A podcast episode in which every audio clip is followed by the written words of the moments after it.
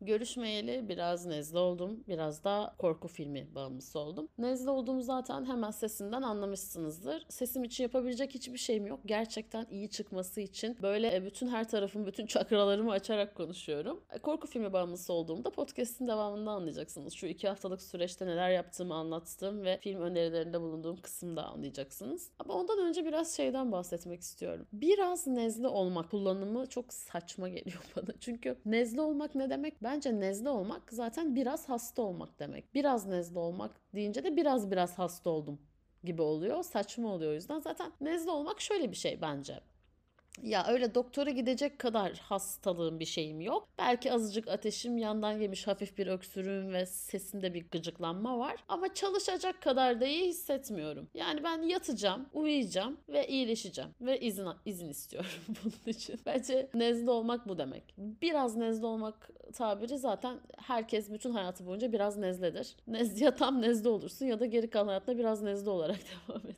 Ay bu öksürükleri nasıl keseceğim ya? Gerçi az önceki eks- öksürüğü kesmişimdir mutlaka o yüzden sizin için anlamsız gelmiştir. Her neyse ben bu süreçte bayağıdır film izliyorum. Bu süreçte dediğim bir süreç içerisinde değilim tabii ki ama kış aylarına girdiğimizden beri nereden baksanız Ekim'in başından beri falan çok fazla şey izliyorum. İşte filmler, dizi izlemeye falan başladım. The Walking Dead'e sıfırdan başladım. Neyime güveniyorsam 11 sezon zaten zar zor bitirmişim. Şimdi tekrar başlıyorum böyle şeylere ama bu sıralar çok fazla korku filmi izliyorum. Zaten ben o, o horror olayına inanılmaz bayılıyorum. İyice böyle Z kuşağı gibi salak salak konuşmaya başladım ya. Horror olayına inanılmaz bayılıyorum bebişko falan diyeceğim neredeyse. İşte gotik biraz böyle karanlık e, hem edebiyat olarak hem de dizi film anlamında, sanat anlamında benim hoşuma gidiyordu zaten. Hep hoşuma gidiyor biliyorsunuz podcastlerden. Ama bu aralar biraz böyle bayağı buna vakit ayırıyorum. Ve 2022 korku filmlerini izledim sık sık, bol bol. Ve 2022 yapımı polisiye diziler falan izlemeye başladım. Buradan da birkaç tane öyle hatta sinemaya gittim. İnanır mısınız yani uzun bir aradan sonra. Gerçi insan grip olunca ağzının tadı olmuyor. Ağzının tadı olmayınca hayattan da hiç tat almıyorsun. O yüzden izlediğim filmleri hep ben sıfırdan değil de bu hasta olduğum süreçte eksi ondan falan başladım. Üf, çok kötü ya kesin çok kötü falan diye başladım. Ama birçoğu şaşırttı. Hoşuma gidenler de oldu, gitmeyenler de oldu. Hem size önereceğim hem de neden hoşuma gitti, neden hoşuma gitmedi biraz onlardan bahsedeceğim. İsterseniz siz de izlersiniz. Birincisi The Menu'yu izledim. 2022 yapımı bir film. Bunu sinemada izledim hatta. Ya sinema ne kadar güzel bir şey ya. İnanılmaz bir şey değil mi sinema? Öyleymiş yani. E, Ben bayağıdır gitmiyordum sinemaya. Böyle evde bir şeyler izliyordum sürekli. Ve böyle o sinemaya gitmek, patlamış mısır almak, patlamış mısıra 50 lira vermek ve içine oturması o patlamış mısırın ve o kadar da güzel olmaması günün sonunda. İşte sağ çaprazında oturan adamın telefonuna sürekli mesaj gelmesi, o karanlıkta ışığının senin suratına vurması, odaklanamamak. Hemen arkandaki çocukların hapur hapur çikolata yemesi ve filme odaklanamamak. Bunlar güzel şeylermiş. Unutmuşuz bunları. Evde biz konforlu alanımızda tamamıyla kendimiz ve gerçekten bir korku teması yaratarak izlediğimiz o korku filmlerinin havasına öyle bir katı kapılmışız ki sinemada korku filmi izlemenin zevkini unutmuşuz yani. Ben de övüyor muyum, gömüyor muyum belli değil. The Menu'dan çok kısa biraz bahsedeyim. Kendisi aslında bir korku komedi filmi. Şimdi korku komedi deyince zaten gerçek bir korku asla tam olarak beklemeyin. Sadece korku teması bir dark teması var arkada ama genel olarak komedi oluyor. Çünkü mesela bu şey gibidir ya. Bazı yemekler diğerini bastırır ya. Bazı renkler diğerini bastırır ya. Mesela beyaz. Ve üzerine siyah koyduğun anda yani okey o beyaz biter gider yani. Aynı komedi de öyledir bastırıyor yani her şeyi. Korkunun içerisine azıcık komedi girdi mi artık yani korkudan eser kalmıyor. Öyle güçlü bir korku asla yakalayamıyorsun birdenbire. Ama komedi dediğin şeyin içerisine korku koyarsan komedi daha da güçleniyor. Çok ilginç bir şey. O renklerdeki olay gibi. Korku komedi filmiydi. Başrollerinde bir Anya Taylor-Joy vardı. Bir de Nicholas Hoult oynuyordu. Ben ikisini de seviyorum. İyi oyuncular bence. Nicholas Hoult'u böyle Sıcak Kalpler diye bir romantik zombi filmi vardı bunun. Oradan tanıyorum. romantik zombi filmi. Yani inanılmaz. Ben zombi filmlerini bir ara çok seviyordum ve böyle dünya üzerindeki bütün zombi filmlerini eritmeye karar vermiştim. O dönem keşfedip izlemiştim ve romantik zombi filmi de olabiliyormuş. Onu öğrenmiştim. O da mesela Nicholas Holt'un oynadığı Sıcak Kalpler de korku komedi kategorisine giriyor ve tabii ki komedi girdiği anda o kadar da korku değil yani. Korkudan ne beklediğimize bağlı. Ben korku izlediğimde 3 gün uyuyamamak istiyorum tek başıma. Onu vermiyor bana. Ne sıcak kalpler hiç konudan alakasız bahsetmeyecektim bu filmden aslında. Ne de The Menu. E, Anya Taylor-Joy da zaten şu Netflix'in satrançlı bir dizisi vardı ya oradan tanırsınız bir ara çok popülerdi sürekli Instagram'da Instagram'da çıkıyordu ben izlemedim. Böyle popüler şeyler izleyemiyorum. Bu da benim Z kuşağı hastalıklarımdan bir tanesi. The Menu filminin konusundan bahsedeyim. Çok ünlü bir restoran şefimiz var. Bu restoran şefinin bir adası var. Belli ki hikaye Türkiye'de geçmiyor. Bu adada yemek yiyebiliyorsunuz randevu alıp. Yani bayağı arıyorsunuz sanki laciverte rezervasyon yaptırıyormuş gibi rezervasyon yaptırıp yemek yiyebiliyorsunuz. Bir gün bu restoran şefi bu, ad- bu adada özel bir yemek düzenlemeye karar veriyor ve 12 tane kişiyi davet ediyor. Ve tabii ki yani orada bam, bu 12 kişi de koşarak gidiyor. Hepsinin bir yani bir hikayesi çok derin bir hikaye beklemeyin de az çok bir karakteri tabii ki var. İşte bir tanesi eski oyuncu artık eski ünü yok. Bir tanesi e, yemek yorumcusu. Bir tanesi yemek yorumcusuna yamanmaya çalışan başka biri gibi gibi böyle herkesin bir kusuru var şefin gözünde. Bu 12 kişi hani bir ders vermek niyetinde böyle bir şölen, bir son yemek yani İsa'nın son yemeği temasında bir yemek planı var aslında kendi kafasında. Ancak o gece için Anya Taylor-Joy'un oynadığı Margaret karakteri var. Kendisi escort yani asla tam olarak bunu söylemiyorlar bütün hikaye boyunca ama net escort yani. Nicholas Holt tek gitmemek için, Nicholas Holt'un oynadığı karakter tek gitmemek için Margaret'ı da götürüyor. Ve Margaret birden sürpriz yumurtadan çıkıyor. Ne e, bütün geceye ait, gecedeki planların hiçbirine ait değil. Oraya da ait değil. Aslında e, restoran şefinin ders vermek istediği bir insan da değil kendisi. Ve bütün böyle hikaye biraz bozuluyor gibi bir şey oluyor. Ve bunun üzerine bir senaryo dönüyor. Bence film işte dediğim gibi güzel bir tek mekan korkularındandı. Yani tek mekan filmiydi. Ben tek mekan olayın eğer mekan güzelse seviyorum. Ada mantığı, restoran mantığı çok güzeldi. O yüzden sevmiştim. Biraz sevdiğim kısımlarından bahsedeyim. Sonuçta orada gelen 12 tane insan var ve e, sürekli yemek veriliyor. İşte birinci yemek, ikinci yemek, üçüncü yemek diye. Her yemeğin özel bir ismi var. Bir hikayesi var. İşte kısaca o yazıyor ve hep o kadar komikti ki. Özellikle son yemek bayağı komikti. Gerçekten güldüm. Yani güldüm derken sırıtmak değil. Ya sinemadayken böyle kahkaha falan attım. Oyun ne kadar komikti siz anlayın. Eğlenceliydi yani. Sonra cheeseburger sahnesi vardı mesela. Orada şefin bir cheeseburger yapış sahnesi var. İnanamazsınız ya gerçekten o kadar acıktım ki. Mesela bu filme aç da gidebilirsiniz. Öyle antin kuntin yemekler yapılıyor. Zaten canınız çekmez diye düşünüyordum. Sonuna kadar podcast'te söylerim bu şekilde. Bir yandan da bunları düşünüyorum kafamda. Ancak o sonundaki o cheeseburger sahnesini görünce ölüyordum ya. Böyle dedim ki Allah kahretsin bu cheeseburgerden istiyorum. Hayır başka hiçbir cheeseburgerden değil. Ben şu an bu cheeseburgerden istiyorum. Ve bunun için nereye gitmem gerekiyorsa oraya gideceğim falan gibi hissettim. Bir de bu tarz filmlerde mesela Margaret karakteri hiç oraya ait değil. Zaten ya oraya ait olsa da günün sonunda kurtulmak isteyen bir kadın karakter.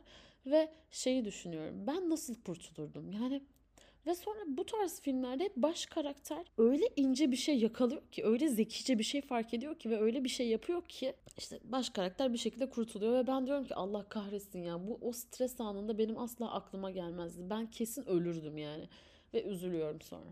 The Menu güzel bir filmdi ama çerezlik kategorisindeydi. Bunu sakın söylediğimi unutmayın yani çerez bir şeyler izlemek istiyorum. Çok kafamı yormak istemiyorum. Biraz gerilmek ama daha çok gülmek istiyorum diyorsanız bence The Menu'yu izleyebilirsiniz. Temelinde çok tanıdık bir hikaye ama farklı bir şekilde işlenmiş. İşte bir ada olması, bir restoran şefi olması falan filan. Ama temelinde çok tanıdık bir hikaye. Ee, ve şey benim çok da ilgimi çekmeyen bir konuya parmak basıyor falan. İşte zenginlerin asla doyurulamaması falan. Ya iyi, iyi de bunu herkes yaptı. Bu şey demek gibi bir şey oluyor benim için bir yerden sonra.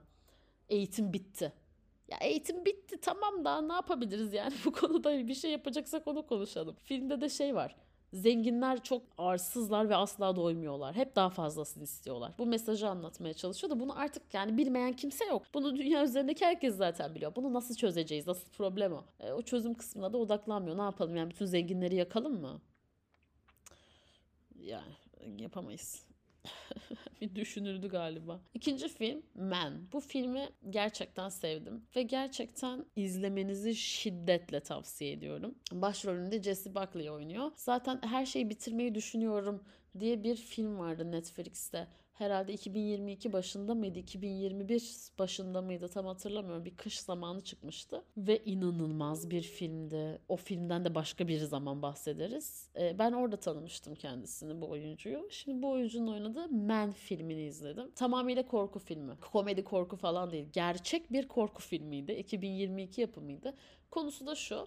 Jessie Harper adında bir kadın karakteri canlandırıyordu. Harper eşini kaybetmiş bir kadın ve mental anlamda çökmüş durumda. Bir İngiliz köyünde çok büyük bir ev kiralıyor. Böyle şato gibi bir ev kiralıyor Airbnb ile. Ya orada kalacak ve kafa dağıtacak. Kendini iyileştirecek. Hedefi bu. Sonra geri dönecek hayatına. Ve oraya gittiğinde başına gelenleri izliyoruz. Biraz spoiler olacak belki ama ben filmin başında böyle Harper eşini kaybetmiş ve üzgün bir karakter gibi falan düşünmüştüm. Ama işte devamında aslında zaten eşinden boşanmak istiyormuş. Eşi ona fiziksel şiddet uyguluyormuş. Duygusal şiddet uyguluyormuş. Onu bayağı istismar ediyormuş aslında böyle bir durum olduğunu daha sonralarında anlıyoruz ve aslında Man filmi buradaki o küçük çekirdek konusundan bağımsız çok daha farklı bir şeye parmak basmak istiyor. Çok metaforik bir film. Onu söyleyeyim öncelikle. Erkeklerin dünyası. Filmin adı Man.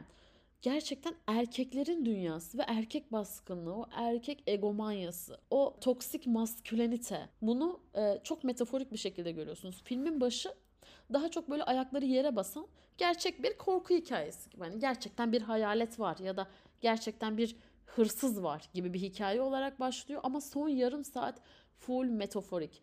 Yani gerçekleşen hiçbir şey aslında gerçekleşmiyor gibi bir şey oluyor. Anne filmini belki bilirsiniz The Mother filmini.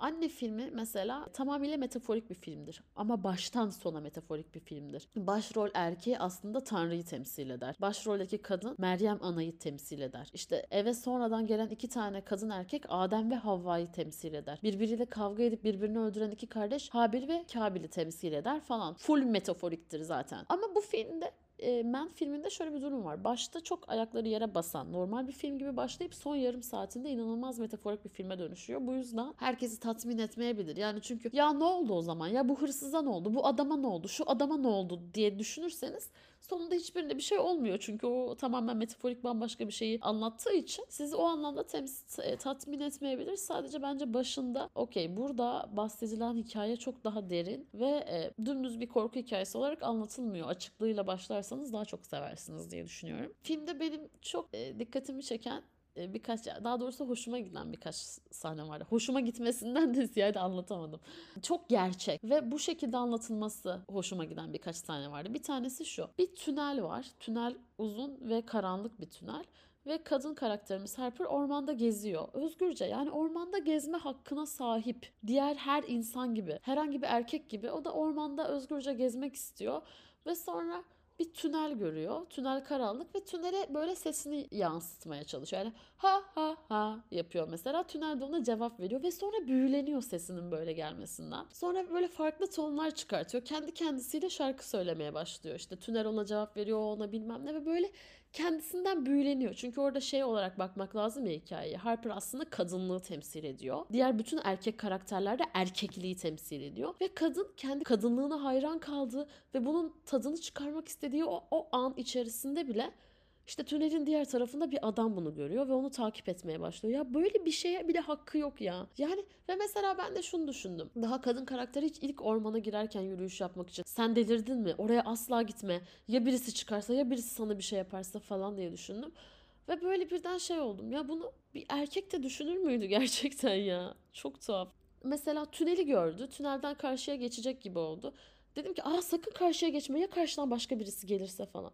Ya bir erkek de aynı gerginliği yaşar mıydı acaba diye düşündüm. Yani biz aslında normalize ettiğimiz ve normal diye düşündüğümüz şeyler de aslında ne kadar yoğun bir şekilde kendi özgürlüğümüzden fedakarlık ediyoruz. Kendi özgürlüğümüzden vazgeçiyoruz kadın olarak çoğu zaman. Onu fark ettim. Yani zaten bu bilinen bir şey ama böyle en küçük şeylerde bile çok normalize edilmiş şeyler. Yani mesela örnek veriyorum ben bir yerden Beşiktaş'tan eve geliyorum ve ya şu yolu daha çok seviyorum deyip o yoldan yürüyemiyor olmak. Çünkü o yol ıssızdır. Şimdi bu saatte kimse yoktur deyip o yoldan yürüyemiyor olmak bana çok tuhaf gelmiyordu işte. Ya bu zaten normal. Benim zaten Bana zaten toplumun verdiği özgürlük bu kadar ve ben o özgürlük içerisinde yaşamaya çalışıyorum gibi bunu kendi içimde normalize ettiğimi fark ettim.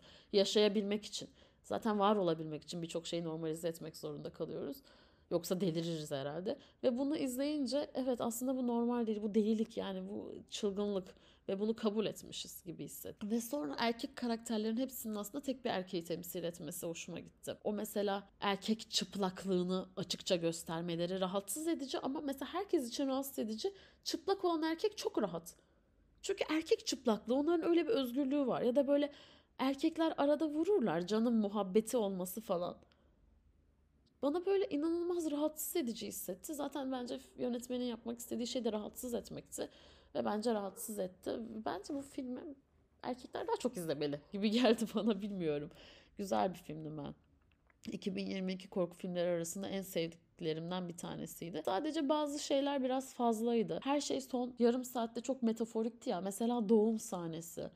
Yani sürekli birbirlerinin içerisinden doğuyorlar, doğuyorlar, doğuyorlar ve artık böyle insan kırk ayak deneyi gibi midemi bulandırmaya başladı ve gerçekten izleyemedim. Şöyle gözümle elimi kapattım. Elimle gözümü kapattım ve ara ara baktım o sahne bitti mi diye. Bir bu mesela fazla geldi. Bir de bazı metaforlara o kadar da gerek yokmuş gibi hissettim. Yani elma ağacı, Adem ve Havva, o ilk elma, ilk günah falan. Ya belki de o kadar da metaforik olmasına gerek yoktu. Son kısım o kadar da abartılmayabilirdi diye düşündüm. Sonra Smile korku filmini izledim. Smile dümdüz bir korku filmi. Gerçek anlamda dümdüz bir korku filmi ve sağlam yapılmış. Gerçekten ben korkmak istiyorum. Çok da bir şey düşünmek istemiyorum. İşte biraz hayaletlerden korkmak istiyorum. Biraz kötü enerjiden korkmak istiyorum diyorsanız oturup açıp izleyip korkup kapatıp yatabileceğiniz bir film. Huh! Tek nefeste söyledim. Smile filmini ben başta çok beğendim. Gerçekten yani Bence son 15 dakikasına kadar gayet iyiydi. Konusu da şöyleydi. Bir psikolog var. Bu psikoloğun da bir hastası var. Hastası bir gün geliyor diyor ki yani yeni bir hasta zaten direkt o gün karşılaşıyorlar. Bir kötü ruh var ve beni öldürmeye çalışıyor. Arada karşımda görüyorum ve bana gülümsüyor ama dostane bir gülümseme değil. Kadın da diyor ki işte sen aslında halüsinasyon görüyorsun falan derken hasta birden kendini öldürüyor gülümseyerek ve sonra bu sefer de doktor gülen insanlar görmeye başlıyor Smile. E, dediğim gibi dümdüz bir korku hikayesiydi. Sadece son 15 dakikasını beğenmedim çünkü çok basitti. Yani gerçekten dedim ki son 15 dakikasını filmin ilk 30. dakikasında falan tahmin etmiştim. Yani 30. dakika bittiği anda dedim ki okey bu böyle olacak şu şöyle olacak bu da burada böyle olur diye düşünmüştüm. Ve direkt düşündüğüm gibi olması beni tatmin etmedi. Ama mesela beğenenler de olabilir. Yani yorumlara falan baktım. Çok fazla beğeneni vardı bu filmin bu arada. Çünkü belki de şey ya dümdüz standart bir korku filmi izlemek istiyorum. Çok da ters köşe olmak istemiyorum diyorsanız kesinlikle izlemenizi tavsiye ederim. Güzeldi. Sadece dediğim gibi benim için son 15 dakikası fiyaskoydu. Çok çok tahmin edilebilir bir sondu. İnanılmaz yani. Şimdi bu üç filmi bir puanlayacağım. Son yorumlarımı yapacağım. Sizin de yorumunuz varsa izlediyseniz siz de yorumlarınızı yaparsanız sevinirim. Gerçi nereye yapacaksınız yani? Sonuçta Spotify'a atıyorum. Bir yorum alanı yok. Ama bana direkt yazabilirsiniz. Onu söyleyebilirim. Bir de fark ettiyseniz ben korku filmi hayranıyım. Ve ne olur bana güzel korku filmleri önerin lütfen rica ediyorum. Ya bir film izleyeceğim mesela. Güzel bir korku filmi izlemek istiyorum. Oturuyorum bir buçuk saat arama tarama yapıyorum. Ondan sonra da iki saat film izliyorum. Benim için korku filmi izleme serüveni en az üç buçuk saat falan sürüyor. En basit korku filmi için bile. O yüzden özellikle 2022 yapımı güzel korku filmleri varsa önerirseniz sevinirim. Çünkü eskilerini mutlaka izlemişimdir. Kesin izlemişimdir yani. Şöyle genel bir yorum versek. The Menu güzel bir filmdi dediğim gibi. Ama çok da bir esprisi yoktu. Ben ona kesinlikle 10 üzerinden 6 falan verebilirim. Men gerçekten güzeldi. İyiydi. Daha iyi olabilirdi ve böyle ya daha iyi olabilirdi. Şurası daha iyi olabilirdi dediğim yerler olduğu için 7,5 veriyorum. Ama mesela belki 8 bile olabilir. Çünkü izledikten sonra böyle ekşiye falan oraya buraya bakıp anlamadığım şeyleri keşfetmeye çalıştım. Benim için çok değerli bir şey bu. Aha ben anlamamışım ama burada bunun böyle durmasının böyle bir anlamı varmış. Şurada şu lafı söylemesi aslında şuraya bir göndermeymiş gibi şeyleri araştırıp bulmayı orada bir polisiye, roman gibi böyle bir şeyler yaşamayı seviyorum. O yüzden 7,5-8 arası. Smile'da taş çatlasın 5 yani. Çok seveni de var anlamadım. Çünkü dümdüz bir korku hikayesi ama ben artık dümdüz korku hikayesi izlemek istemiyorum. Beni o kadar tatmin etmiyor. Dümdüz korku hikayesini ancak Conjuring serisine aitse severim. Diğer türlü sevmem. Ona da 5 veriyorum. Ve bir de bonus kısmımızda geliyorum. Bıdımtıs. Bonus kısmımızda şu. Yakın zamanda bir Danimarka polisiye dizisi izledim. 6 bölümden oluşuyor. Her bölüm ortalama 50 dakika. Netflix'te izledim. Chestnut Man dizinin adı. Yani Kestane Adam. Eğer polisiye dizileri seviyorsanız bence bunu da gerçekten seveceksiniz. Çünkü ya zaten polisiyelik kısmını geçiyorum. Bir şey araştırmak, bir seri cinayeti çözmeye çalışmak polisiye dizilerin ruhunda var. Ve zaten temelinde hepsi birbirinin neredeyse kopyası. Ancak burada farklı olan birkaç şey vardı. Bir tanesi bence karakterler çok kısa sürede çok derin işlenmişti. Ve çok sakin oynuyorlardı. Ya oyunculuklar iyiydi yani. Böyle hiç abartılı. Ben kötü bir anneyim abartısı bilmem nesi falan yoktu. O e, güzeldi. İkincisi aslında 2-3 tane ayrı zamanda geçmiş cinayetin birbirinin sebebi olarak bir şekilde birbirine bağlanması. Ya o bağlantılar yani birbiriyle hiç alakası yok. Bu insanlar nasıl bir araya gelecek dediğim bağlantılar hoşuma gitti. Öyle gizemli bağlantıları vardı. Üçüncüsü de filmdeki çocuk karakterler. Gerçekten filmdeki çocuk karakterler çok olgundular. İnanılmaz bir olgunluk seviyesindeydiler. İki tane polis karakterimiz var. Biri kadın, biri erkek. Kadın karakterin kızı var ancak kızıyla çok ilgilenemiyor. Bir orada bir kız çocuğu karakteri vardı. Bir de bir bakan ve bakanın ailesi var. Rosa dediğimiz karakterin ailesi. Orada da bir erkek çocuğu karakteri vardı ve bu iki çocuk bütün dizi boyunca çok olgundular kız çocuk karakter annesiyle çok fazla vakit geçiremiyordu ve normalde bir Türk dizisinde görsek ee, ağlamalar, depresyonlar, travmalar Allah'ım atla, asla atlatamayacak bu travmayı bilmem ne gibi böyle triplere girebilecek bir karakter çok olgun bir şekilde yaklaşıp anne sorun değil noktasına gelebiliyor dizinin sonunda. Diğer karakter de yani bakanın Rose'un oğlu karakteri de onun da kız kardeşi kaçırılmış gibi bir hikayesi vardı ve o da travmatik şeyler yaşamış ama ailenin anne ve babasından daha olgun davranıyor. Baba mesela alkolik olmuş kızı kaybolunca. Babası alkolikken babasına sakin davranmasını söyleyebiliyor. Ona sahip çıkabiliyor. Bir polis konuşmasında baba sana soruyorlar cevap ver. Sana şunu soruyorlar cevap verir misin? Gibi gibi yönlendirebiliyor. O derece olgunluktaydı. Bu çok hoşuma gitmişti. Gerçekten iyi bir polisiye diziydi. Böyle hani şey olur ya bölümü bitirirsiniz ama öyle bir yerde biter ki ikinci bölümde izlemek istersiniz. Hep öyle çok nefis yerlerde bırakmışlardı ve ben bu işte yüksek bitireyim ikinci bölümde izlensin felsefesini o basit oyunları çok seviyorum. Özellikle polisiye de çok işe yarıyor. Bunu söyleyebilirim. Bir sonraki bölümde görüşürüz. Kendinize çok iyi bakın. Bay bay.